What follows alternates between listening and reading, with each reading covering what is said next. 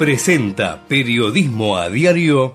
En Galeno te cuidamos hace más de 35 años, con más de 6.000 instituciones médicas, más de 68.000 profesionales, más de 10.000 empleados y más de 100 sucursales. Además, contás con nuestros sanatorios de la Trinidad y nuestros centros médicos propios. Galeno, todo para vos. SS Salud, órgano de control 0800 222 Salud, web sssalud.gov.ar.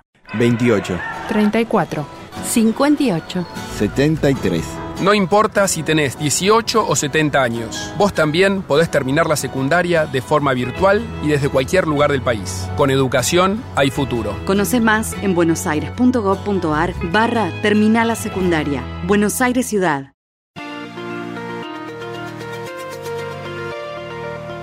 En la mañana de Ecomedios y con la conducción de Hugo Grimaldi, ya comienza la edición compacta de Periodismo a Diario. Con el resumen de las noticias más relevantes del día. Desde este mismo momento las vamos a analizar, a relacionar, a ponerlas en contexto para explicar qué se dice, qué no se dice, cómo se dice y por qué. Empezaremos a compartir títulos, notas, videos y fotografías a mostrar personajes y recomendar columnas y enfoques. Y seremos implacables a la hora de identificar las noticias falsas. De lunes a viernes por AM 1220, en simultáneo por todas las redes sociales y con desarrollo extra en ecomedios.com. En Periodismo a Diario no le vamos a hacer perder el tiempo.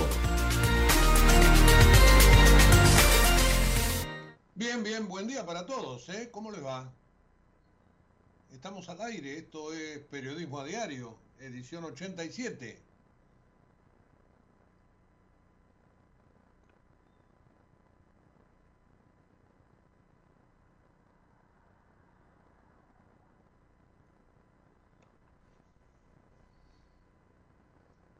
Ahora sí, ahora sí, ¿cómo les va? Bienvenidos, eh, bienvenidos a todos aquí a Periodismo Diario después de estos cuatro días de, feriado largo, un fin de semana realmente movido, con muchísima información. Arrancamos hoy el programa realmente con una grilla de temas bastante, bastante importante. En una mañana eh, del día más largo del año, perdón, del día más corto del año, la noche más larga, es cuando se pasa desde el otoño al invierno.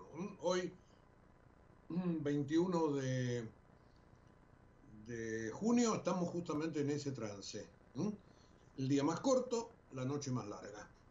12 grados 4 es la temperatura en este momento, lo dice el Servicio Meteorológico Nacional y el cielo está totalmente nublado. Yo desde acá, lo que me toca ver a mí en este cachito de ventana que tengo por delante, es cielo color negro. Parte porque está amaneciendo y parte porque está muy nublado. Les dije 12 grados 4, la humedad es del 94%, el viento corre del sudeste a 3 kilómetros por hora.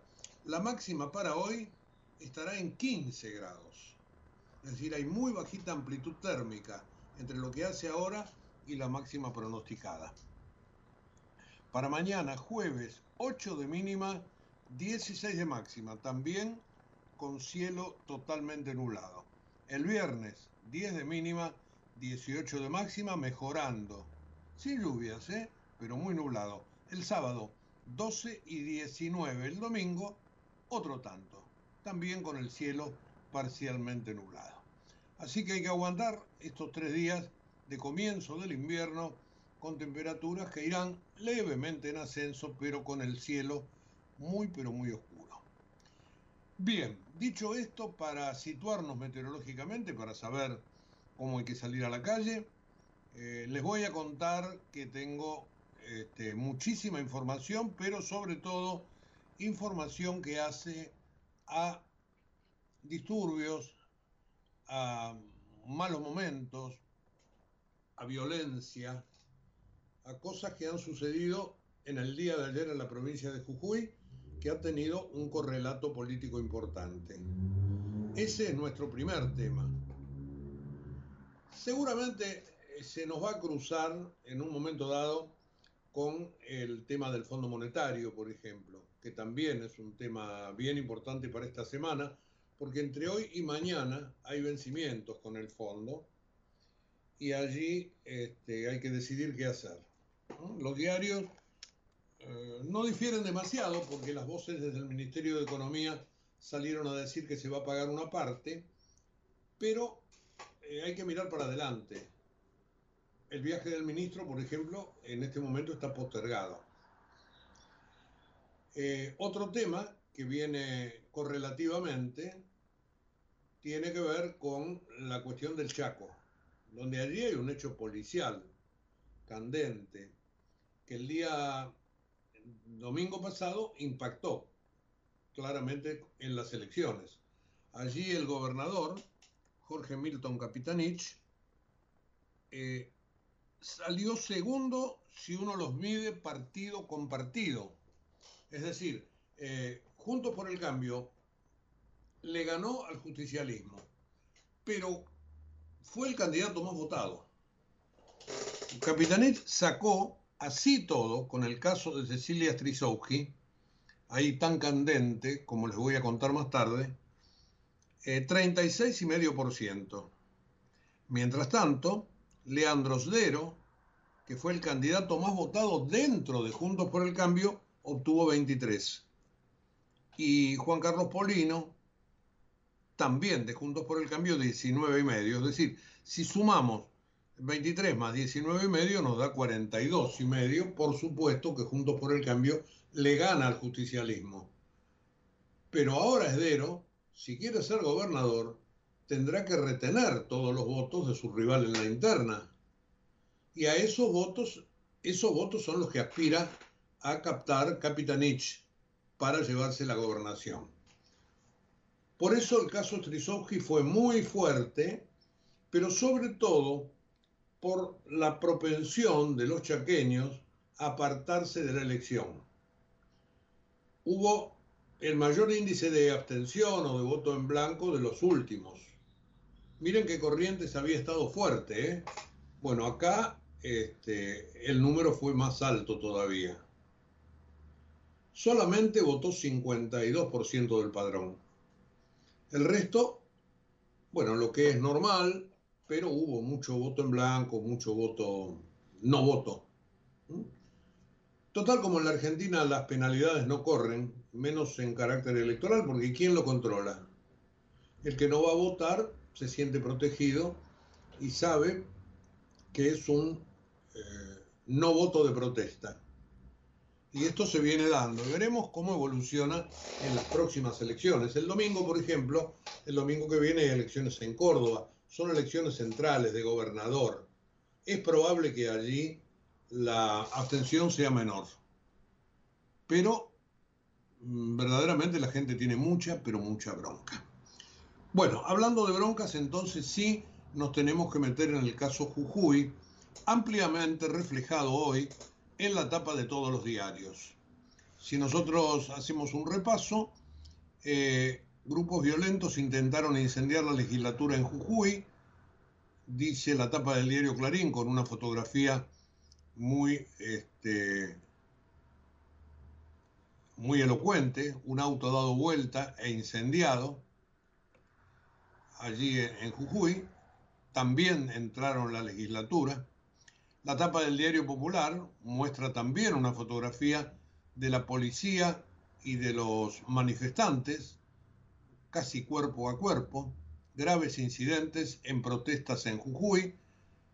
Eh, bueno, así todos los diarios están eh, reflejando esto en sus portadas. El diario La Nación intentaron quemar la legislatura en Jujuy y Juntos por el Cambio culpó al gobierno. Hay una fotografía con un montón de gente eh, y piedras, bueno, tirándosela a la policía. Policía que fue acusada, como siempre, de reprimir. Esa palabra, esa palabra tremenda que se usa siempre y que yo no encuentro otra para, para reemplazarla, porque la palabra represión lo que indica es sacar la presión a partir de una presión superior. Por eso, represión. pero se ha desvirtuado tanto que hoy por hoy es un sinónimo de un, un hecho ilegal.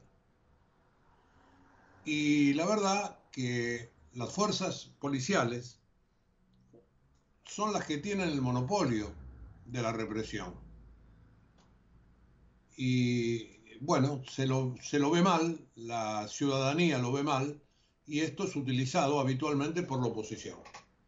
En este caso fue muy claro como el kirchnerismo ayer usó ese término y lo puso prácticamente en la boca de todos sus dirigentes, comenzando por la vicepresidenta o por el propio presidente, eh, porque hasta ese lugar llegó la escalada dialéctica. Así que bueno, tenemos este tema como, como tema central. Me parece que lo mejor será desgranarlo porque hay que contar por qué motivo se produjo todo esto, cuál fue la causa, por qué se intentó quemar la legislatura. Bueno, eh, en el mes de mayo vamos a hacer un, un raconto cronológico. En el mes de mayo hubo en Jujuy elecciones para convencionales constituyentes para cambiar la constitución. Allí se eligieron 48 convencionales, de los cuales la mayoría pertenecía o perteneció, después de, abrirse los sobres, a este, Juntos por el Cambio, al gobernador Morales. 29 convencionales. El peronismo consiguió 13 y los seis restantes de la izquierda. Tengan presente, 29 el oficialismo, 13 el peronismo, 6 de la izquierda, 48. El día lunes, el gobernador Morales aceptó quitar de la Constitución, de la nueva Constitución, quitarlos por un tiempo hasta que vuelvan a ser rediscutidos, eso fue lo que se dijo, quitar dos artículos, dos artículos que eh, causaban evidentemente irritación en la, en la gente. Un artículo, el número 36, con respecto a la propiedad privada y otro artículo, el número 50, en relación a las comunidades indígenas. El artículo 36 sobre el derecho a la propiedad privada es uno de los dos que Morales dio de baja el, el, lunes, como yo les decía recién. Y allí se proponían medidas rápidas para restituir propiedades usurpadas a sus dueños. El rechazo se basa en que hay comunidades indígenas sin título de propiedad que tienen que ser desalojados. Entonces el gobernador atendió esto y quitó ese artículo. Con respecto a las comunidades indígenas, el artículo 50, también suspendido, establecía derechos y garantías de las comunidades indígenas.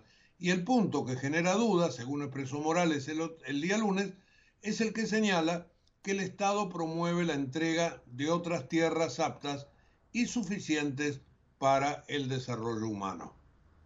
Es decir, este, dos artículos que traían muchísima controversia y ambos dos, por supuesto, este, bueno, como generaban muchísima discusión, el gobernador aceptó correrlos para centrar la discusión en otra cosa. Pero había dos artículos más que fueron los que los manifestantes ayer, con la violencia que presentaron en la calle, quisieron abolir. Tengan en cuenta que esa violencia generó 70 heridos y 58 detenidos. Ataques donde no faltaron piedras, donde no faltaron palos, donde no, faltó, donde no faltaron bombas Molotov, autos incendiados, como hemos visto en la foto y en la televisión. Bueno, los manifestantes rechazaron puntualmente dos artículos. El 67 de esta constitución reformada que regula el derecho a la paz social y la convivencia democrática pacífica, eso dice el artículo.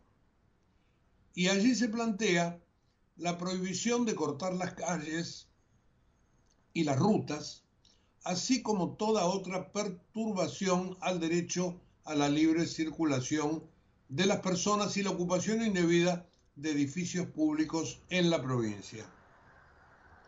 Con respecto al corte de calles, lo que se pide es que se avise cuáles son las calles afectadas, como para armar un operativo, y no cortarlas así porque sí, porque es eso lo que está prohibido. Otro artículo de rechazo es el 74 de la nueva constitución, que dice que la tierra es un bien de trabajo y de producción. Y el descontento es porque, según comentó, por ejemplo, un constituyente del FIT, de la izquierda, Gastón Remy, le, le contestó a la Nación que ese artículo genera descontento porque los bienes son comunes, no para un negocio privado. Es decir, la izquierda y los manifestantes piensan distinto que la mayoría y por lo tanto se oponen así violentamente en la calle. Este es un poco el panorama de lo que nosotros tenemos ayer en la provincia de Jujuy. Panorama este, desde lo estrictamente técnico, más allá de los condimentos políticos que tuvo todo esto. Por ejemplo, eh, Miguel Pichetto denunció que había gente de la cámpora que había sido llevada en micros, también que había gente que había llegado desde Bolivia, este, y que todo esto había sido hecho para generar esta protesta que eh, finalmente empiojara la situación para tentar políticamente contra el gobernador Morales desde ya, pero además, y, a esto se refirió ayer la oposición de Juntos por el Cambio, cuando salió a repudiar todo lo que había ocurrido, este, para tapar el caso de la provincia del Chaco. Así que fíjense cómo se une lo de Capitanich, que yo les comentaba antes, ahí la muerte de, Cecilia Strisowski, o la desaparición por lo menos hasta ahora, y este, todo esto que ha sucedido en Jujuy. Eh, les vuelvo a decir, estos incidentes terminaron con 70 heridos, 58 detenidos. Eh, el gobernador acusó obviamente a la izquierda, al kirchnerismo, y esto es lo que se generó ayer. Y lo que le da hoy, les reitero, títulos a los principales diarios. La tapa de página 12, con otra visión, por supuesto, Arde Jujuy, el gobernador estrenó la nueva constitución con un feroz operativo represivo que apeló a policías infiltrados y autos sin patente. Más de 60 detenidos y decenas de heridos. Gerardo Morales culpó al kirchnerismo y fue avalado por la conducción de Juntos. El gobierno nacional le exigió que cese la violencia continúan cortes y movilizaciones. Como verán, todo esto alcanzó un altísimo voltaje político, precisamente porque Gerardo Morales es presidente de la Unión Cívica Radical, además de ser el gobernador de la provincia de Jujuy y probable precandidato presidencial en una de las eh, fórmulas de Juntos por el Cambio para las PASO, Rodríguez Larreta Morales, entre paréntesis, ayer Rodríguez Larreta dijo que no cambia nada, que él, en todo caso, sigue con ese proyecto. Eh, ahora les voy a contar enseguida cómo reaccionó la oposición orgánicamente y les voy a contar también eh, cómo está la situación ahora, después que sucedió lo que sucedió, más la reacción de Alberto Fernández, Cristina Kirchner, Gerardo Morales este, eh, respondiéndole a ellos. La verdad que la violenta protesta de ayer de Jujuy reavivó la grieta y estos cruces que fueron muy duros, más allá de los heridos y más allá de la violencia y de un 20 de junio teñido por, todo, por toda esta locura, este, bueno, estamos en tiempos de elecciones. Y antes de, irnos a la música, este, les voy a dejar una, un comentario que hizo Eduardo Valdés, diputado nacional, kirnerista, y que verdaderamente a mí me sonó muy extemporáneo. Lanzó una advertencia que una eventual victoria de Juntos por el Cambio en las presidenciales va a traer un marco de conflictividad similar a lo que se registró en las últimas horas en la provincia que gobierna Morales, en Jujuy. Si la oposición toma el gobierno, dice Valdés, olvidando que, que no puede hacerlo hasta no ganar las elecciones, digamos, pero dijo Valdés, si la oposición toma el gobierno habrá convulsión social que existe en Jujuy.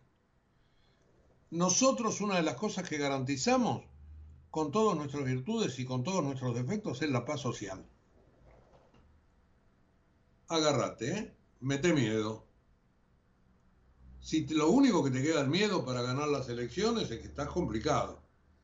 Quizás no lo pensó el diputado Valdés y salió a bancar la situación con estas declaraciones que, reitero, bajo mi punto de vista, han sido totalmente extemporáneas, descolgadas.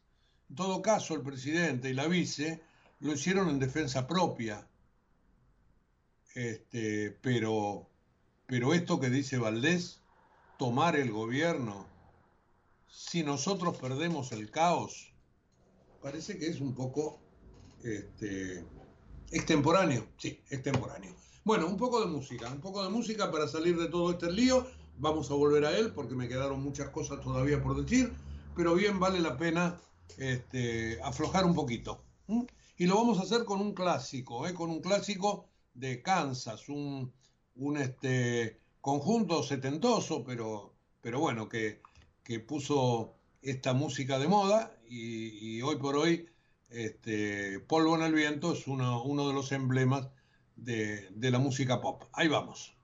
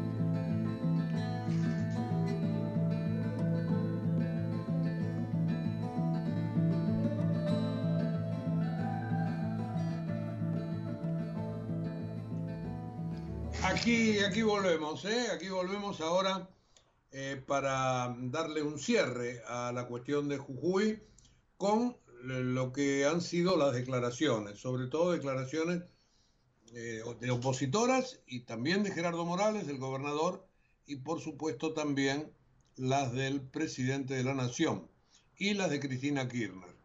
Bueno, ¿qué dijo el presidente? Usted, Morales, es el único responsable de haber llevado a la provincia de Jujuy a esta situación límite. Es un textual del presidente por Twitter.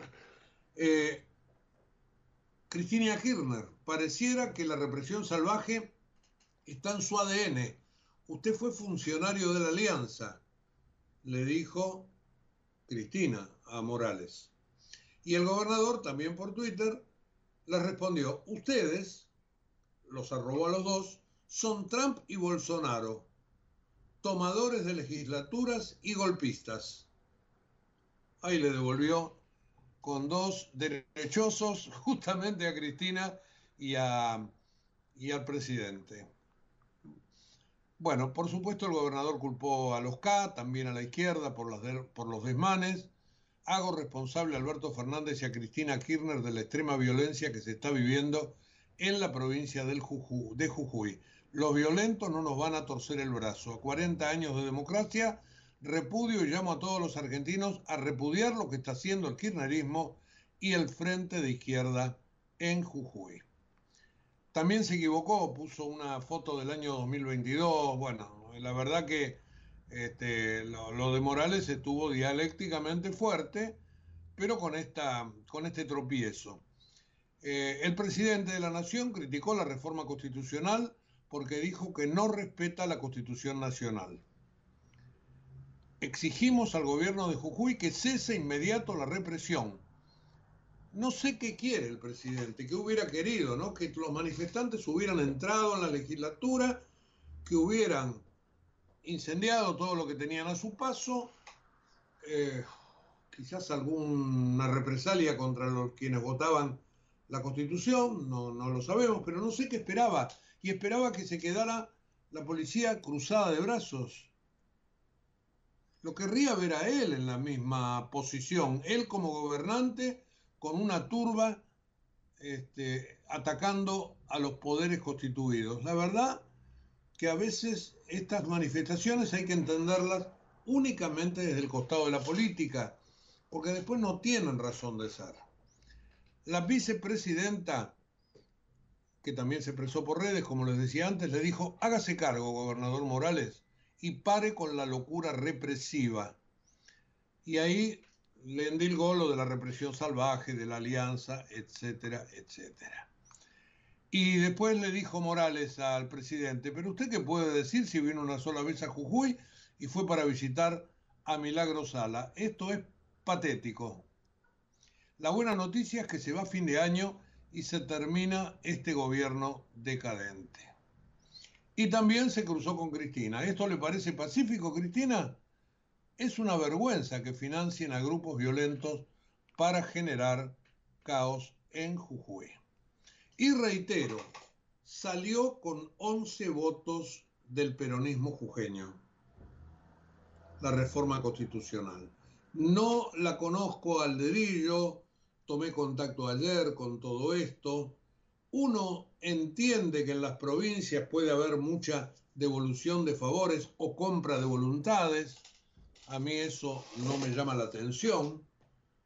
Pero de los 48 votos, este, Morales obtuvo 40. Solamente los seis de izquierda y dos peronistas se abstuvieron, o quedaron afuera o votaron en contra. Así que me parece que además la Constitución logra una importante legitimidad de origen. Después de haberse dado de baja, o por lo menos puesto a una discusión posterior, esos dos artículos de acuerdo a lo que se había negociado el día lunes. Bueno, todo esto se dio entre el gobernador y el Poder Ejecutivo Nacional. Desde el lado de Juntos por el Cambio, no nos olvidemos que Morales además es presidente de la Unión Cívica Radical, este, se juntaron todos contra los que dicen que están peleados y los que dicen que Bullrich y la reta se tiran con todo y que no se ponen de acuerdo en la provincia de Buenos Aires y que Lilita Carrió este, mete púa contra Macri. Bueno, estaban todos los sectores, no estaba Carrió puntualmente, tampoco Macri, pero sí gente de la coalición cívica. Sí estaba Miguel Pichetto, sí estaba José Luis Espert. Estuvieron juntos, hicieron una foto y cerraron filas para respaldarlo a Morales. Eh, particularmente criticaron al kirchnerismo por las protestas, denunciaron el presunto fogoneo de estos episodios de violencia como una maniobra para desviar la atención de la, de la desaparición de Cecilia en el Chaco y este, de esa manera replicar a la Comisión Interamericana de Derechos Humanos que había expresado preocupación por las acciones de la policía jujeña. Juntos por el Cambio hace una denuncia muy concreta sobre el accionar del gobierno nacional en Jujuy. Hay personas que han aparecido, dice el comunicado de Juntos, este, con dinero de la ciudad de Buenos Aires con la intención de sembrar la violencia, el caos y el descontrol frente a la decisión del gobierno y del pueblo de Jujuy. Esto es el kirchnerismo, el gobierno nacional promoviendo la violencia para frenar el cambio de marcha de toda la Argentina. Es un antecedente de lo que van a hacer el 10 de diciembre cuando nosotros gobernemos, dijo Rodríguez Larreta. Así que les digo, estaban todos en esa foto, Lustó, lo veo, Ferraro, Maximiliano del Coalición Cívica, les dije Esper, Pichetto, eh, Cristian Ritondo, el senador Naidenov, bueno, están de todos los sectores estuvieron allí. Y también les reitero lo que les dije antes, que la reta dijo que él mantiene a Morales como posible candidato a vice, todo mi apoyo a Gerardo y a los jujeños que quieren vivir mejor. Eh, eso no cambia, dijo este, Rodríguez Larreta con respecto a esto. Bueno, bueno, bueno, bueno. Ahora seguirán las cuestiones de las peleas internas entre Larreta, Burris, etcétera, etcétera, pero ayer se los vio a todos muy juntos y consustanciados en esta defensa de este, el gobernador de la provincia de Jujuy. Bueno, dicho esto sobre el tema del día, que va a seguir, ¿eh? que va a seguir porque ahora va a haber repercusiones de todo tipo. Este, me parece que bien vale seguir con la política. Les dije ayer, por 24 horas al menos, dentro de Juntos por el Cambio, reinó un ambiente de unidad. Muchos dicen, este ambiente es el que va a prevalecer después de las pasos. Gane quien gane, el otro va a apoyar. Bueno, ya se verá. Se verá finalmente si la sangre llega o no llega al río. Y se verá el temperamento que adopte el eventualmente ganador sobre políticas que el resto este, tenga que negociar, etcétera, etcétera, etcétera. Bueno, les decía que esta semana va a ser clave por lo del Fondo Monetario, entre hoy y mañana, pero además el viernes, que van a cerrar las candidaturas. Y ahí sí está la gran pelea dada en Unión por la Patria, el ex frente de todos. Dice el diario Clarín que Máximo Kirchner está mirando las encuestas para ver si le da para candidatearse como gobernador de la provincia de Buenos Aires. Lugar donde que Kisilov no quiere largar. Porque la idea es llevarlo a Kisilov a la Arcasa Rosada, mandarlo a competir por el premio mayor y poner a un Kirchner en la provincia de Buenos Aires. Y la idea también es que sea máximo. No sé si le va a dar, le van a dar los números, pero por las dudas, Kisilov mandó a empapelar la provincia con Kicillof gobernador. No quiere saber absolutamente nada de pasarse a la Casa Rosada. Así que ahí tenemos un foco de conflicto en esa interna. Otro foco de conflicto son las PASO. Daniel Scioli está embalado, dice que tiene todo armado en la provincia de Buenos Aires, pese a que los intendentes lo están combinando a bajarse, porque dice que no van a ir en las listas con él, en las listas de la interna.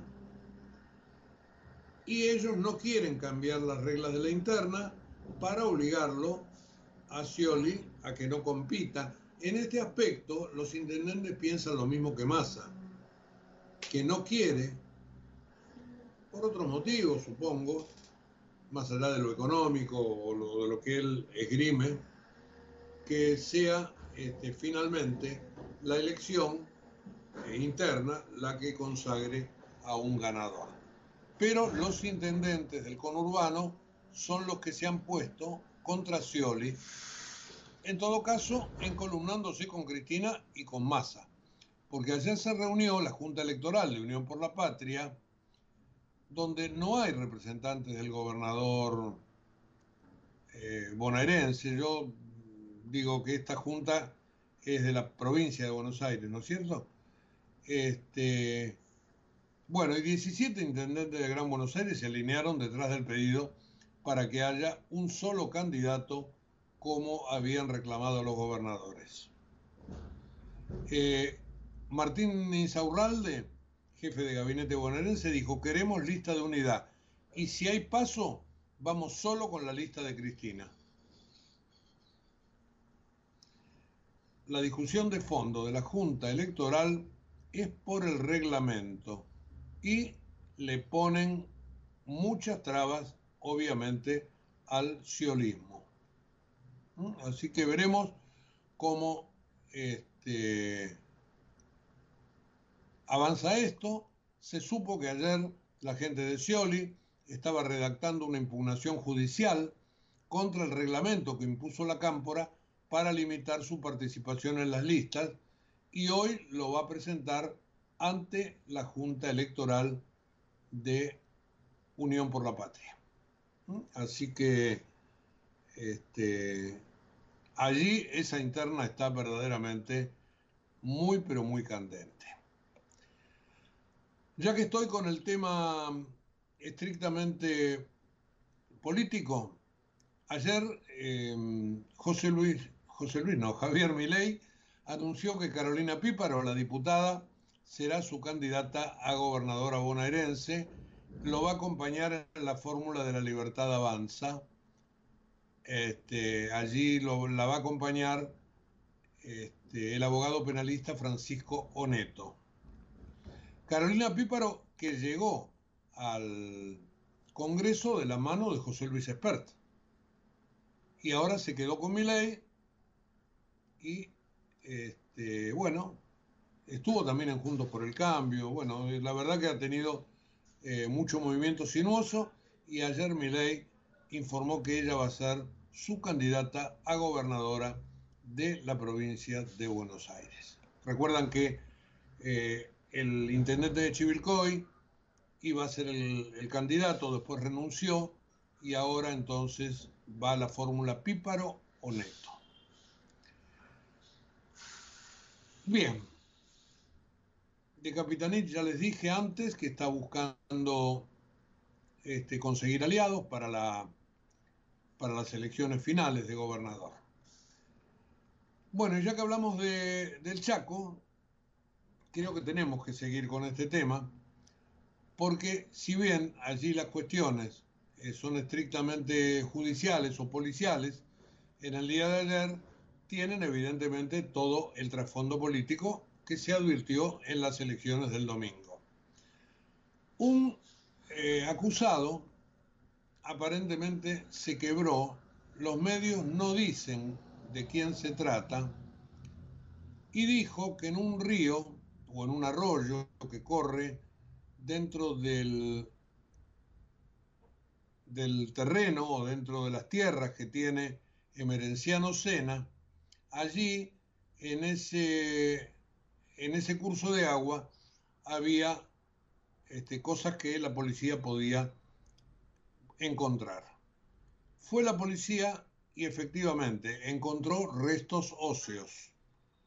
No se sabe de quién, se han mandado a peritar, pero además encontró un colgante, un dije, dicen los medios, una cruz parece, que aparentemente la utilizaba Cecilia y que nunca se la sacaba. Y apareció allí en el curso de agua, más allá de la ropa y de la valija que estaba quemada, etcétera, etcétera. Y por supuesto se refuerza la hipótesis de que eran todo esas las pertenencias de, Cecilia. Así que la valija y la ropa podrían ser claves para la investigación si se determinara que pertenecían a Cecilia, lo mismo que este dije encontrado en el día de ayer. Así que esta es la información policial, aunque les reitero, no eh, se dice muy bien si la quién fue el que dio este dato. Porque allí eh, lo que eh, dicen nuestros colegas que están siguiendo el caso desde lo estrictamente policial o judicial es que desde la fiscalía se cree que el asesino, reitero, si hubo asesinato, yo no quiero caer en la que critico de muchos colegas que hablan de femicidio, por ejemplo, porque no sabemos realmente si, hubo un homicidio, pero los que hablan de femicidio creen que la mató su esposo, el hijo de Locena, o su ex esposo. Sin embargo, en la fiscalía lo que se cree que la muerte, si se dio, fue producto de un altercado de Cecilia con su suegra, con la madre de César Sena. Así que están allí este, determinándose esto en el juzgado. La fiscalía que apunta a César y la familia a Marcela Acuña. Esta cruz habrá que ver si es de ella, efectivamente tendrán que ser reconocidos, lo mismo que los este, elementos de la valija. Parece ser que la mamá de Cecilia tenía que ir a verla, a ver si, si reconocía algo, y la señora no, no, estaba en condiciones y por lo tanto ese trámite quedó de lado por ahora. Entre tanto, Emerenciano Sena, el jefe del clan, intentó ayer despegarse. Yo no fui, no estuvo en el lugar, este, no quiso responder preguntas, pero dijo exactamente eso por supuesto que sigue presa. Ayer la Comisión Nacional de Justicia y Paz del Episcopado reclamó que se conozca la verdad y que se haga justicia para esclarecer la desaparición de Cecilia en medio de la convulsionada crisis política este, que lo hackeó a, a Jorge Capitanich, obviamente que le hizo perder las elecciones del día domingo pasado. Perder por lo menos partido versus partido. Y ya dijimos antes que fue, sin embargo, con 37% de los votos, 36 y medio en realidad, el candidato más votado. Bueno, todo se junta. El Chaco noreste, Jujuy noroeste, los abusos de un lado, los parecidos del caso de Merenciano Sena con Milagro Sala,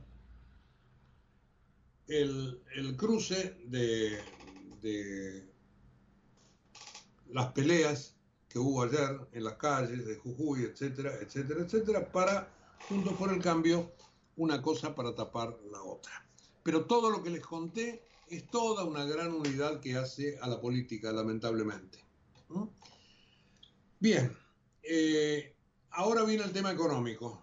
Y el tema económico con el Fondo Monetario. Les dije que esta semana era clave porque vamos a tener hoy y mañana vencimientos del fondo y el viernes la presentación de las listas.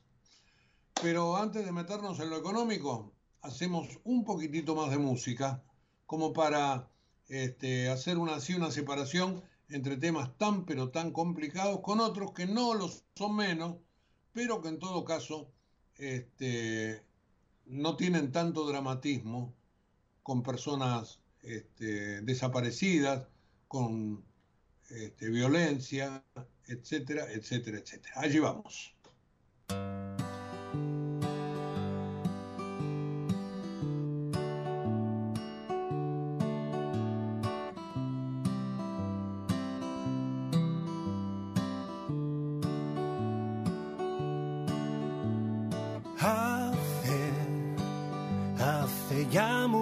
Tiempo que nos conocimos y te invité a bailar. Haces que cada mañana merezca la pena querer despertar. Puede que nuestro camino haya conocido algún día mejor. Y puedes perderte en silencio, que saldré a buscarte por lejos que estés voy a cuidar de ti. Sé que tú lo harías por mí. Va a haber días que sé que me va a doler. Vas a tenerme a tu lado. Siempre que sientas que estás triste. Y me da igual estar cansado. Yo quiero verte sonreír vas a tenerme a tu lado. Siempre que sientas que estás triste y me da igual estar cansado, yo quiero verte sonreír. Te miro y pienso en nosotros, en lo que tenemos lo que nos hace vivir. Me miras y veo de nuevo aquella sonrisa que invité a bailar. Y hoy voy a cuidar de ti, harías por mí. Va a haber días que sé que me va a doler. Vas a tenerme a tu lado. Siempre que sientas que estás triste y me da igual estar cansado. Yo quiero verte sonreír. Vas a tenerme a tu lado Siempre que sientas que estás triste y me da igual estar cansado, yo quiero verte sonreír. Y hoy voy a cuidar de ti, sé que tú lo harías por mí. Va a haber días que sé que me va a doler tenerme a tu lado.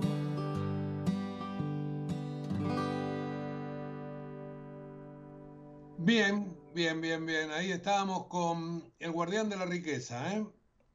un proyecto del músico barcelonés Edu Quindó, este, el año 2021. A tu lado, obviamente, este tema, de, este músico que hoy por hoy es furor en España. Más allá que es catalán, como yo les decía recién, Edu Quindó.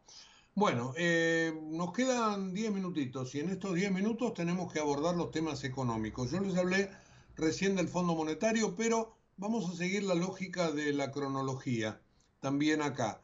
Eh, ayer, ayer, 20 de junio, eh, se le puso gas a la primera parte del gasoducto, del gasoducto Néstor Kirchner.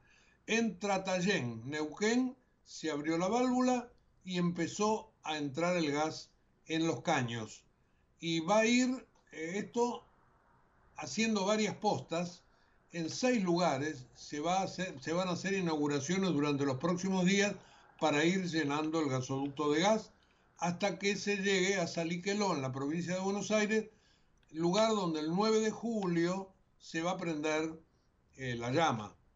Y luego eso se tiene que enlazar con el gasoducto que llega hasta la zona metropolitana y con otro que vaya para el norte. Falta.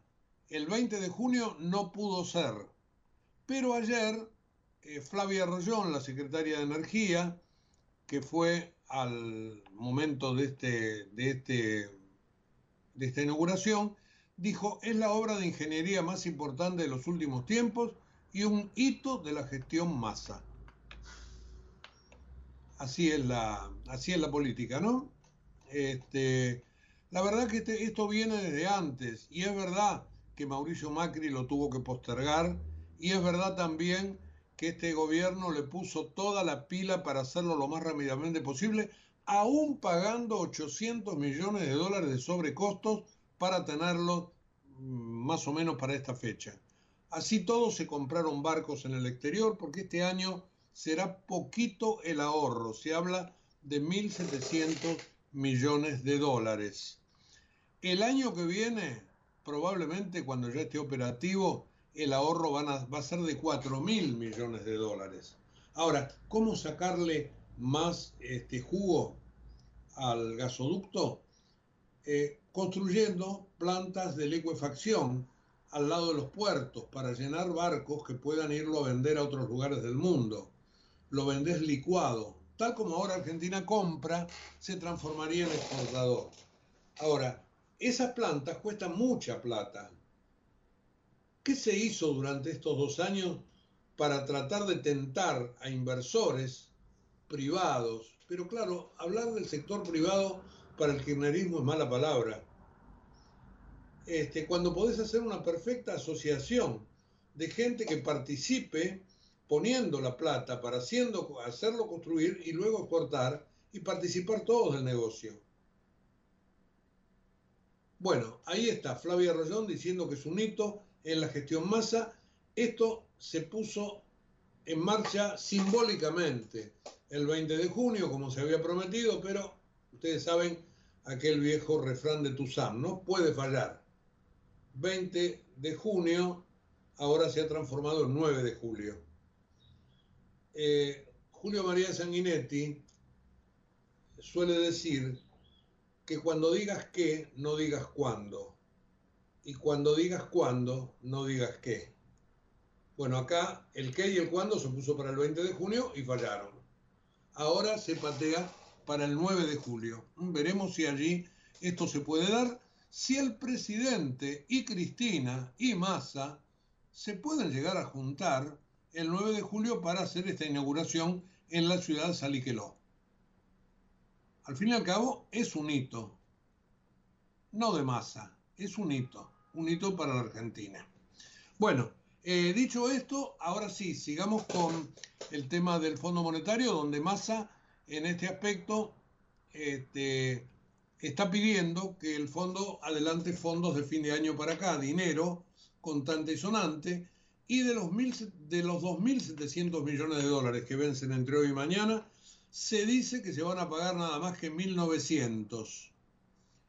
¿Motivo? Bueno, no, no hay plata se van a pagar en DEC, que son, es la moneda del fondo.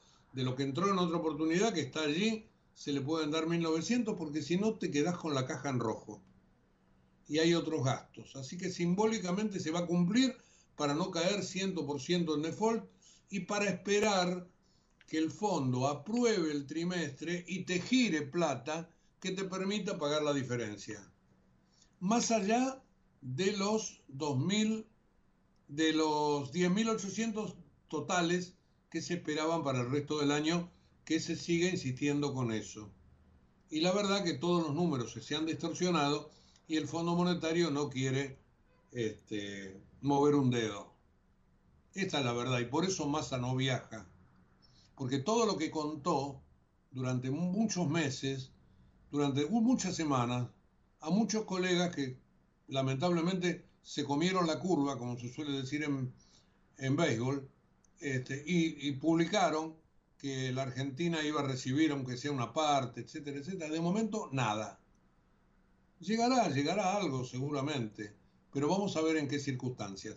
Ayer se supo porque este, el presidente López Obrador, el presidente de México, lo dijo, que él va a firmar una carta que firmaría Lula y otros presidentes de Latinoamérica para pedirle a Joe Biden que le dé una mano a la Argentina, económicamente hablando, y para que convenza al Fondo Monetario. Este es un, este, un dato que hoy trae el diario Clarín, pero que surge de las conferencias matutinas que hace este, Andrés Manuel López Obrador en México. Así que por ese lado también este, puede haber novedades. Eh, les dije lo de mi ley. Eh, encuentran en Uruguay un avión que se usó en el plan Cóndor, acá en la Argentina.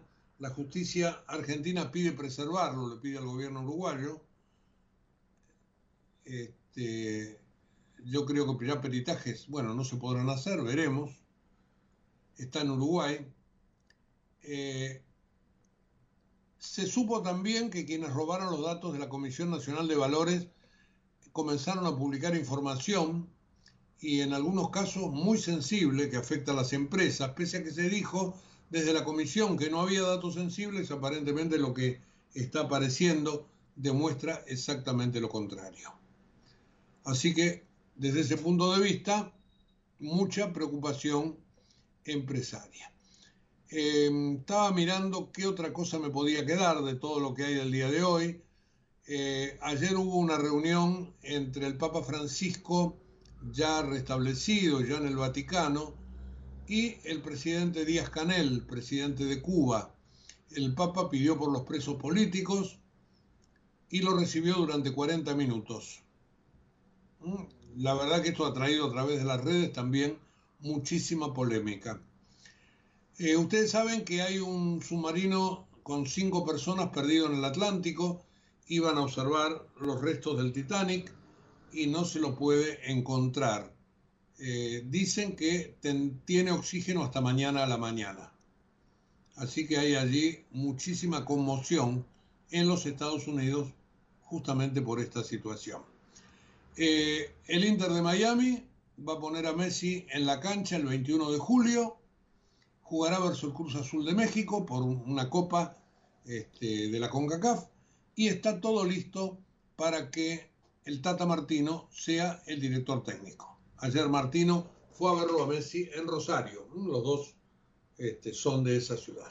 Bueno, creo que nos tenemos que ir, sí, seguro, porque estamos llegando a las 9 de la mañana. Terminamos la edición 87 de Periodismo a Diario con todas estas cosas que son verdaderamente difíciles de tragar porque hacen a un futuro bastante oscuro. Cuando hay cosas que no te gustan, salís a romper todo. Y esto la verdad que eh, no te da muchas esperanzas. Es lo que criticamos en todo caso.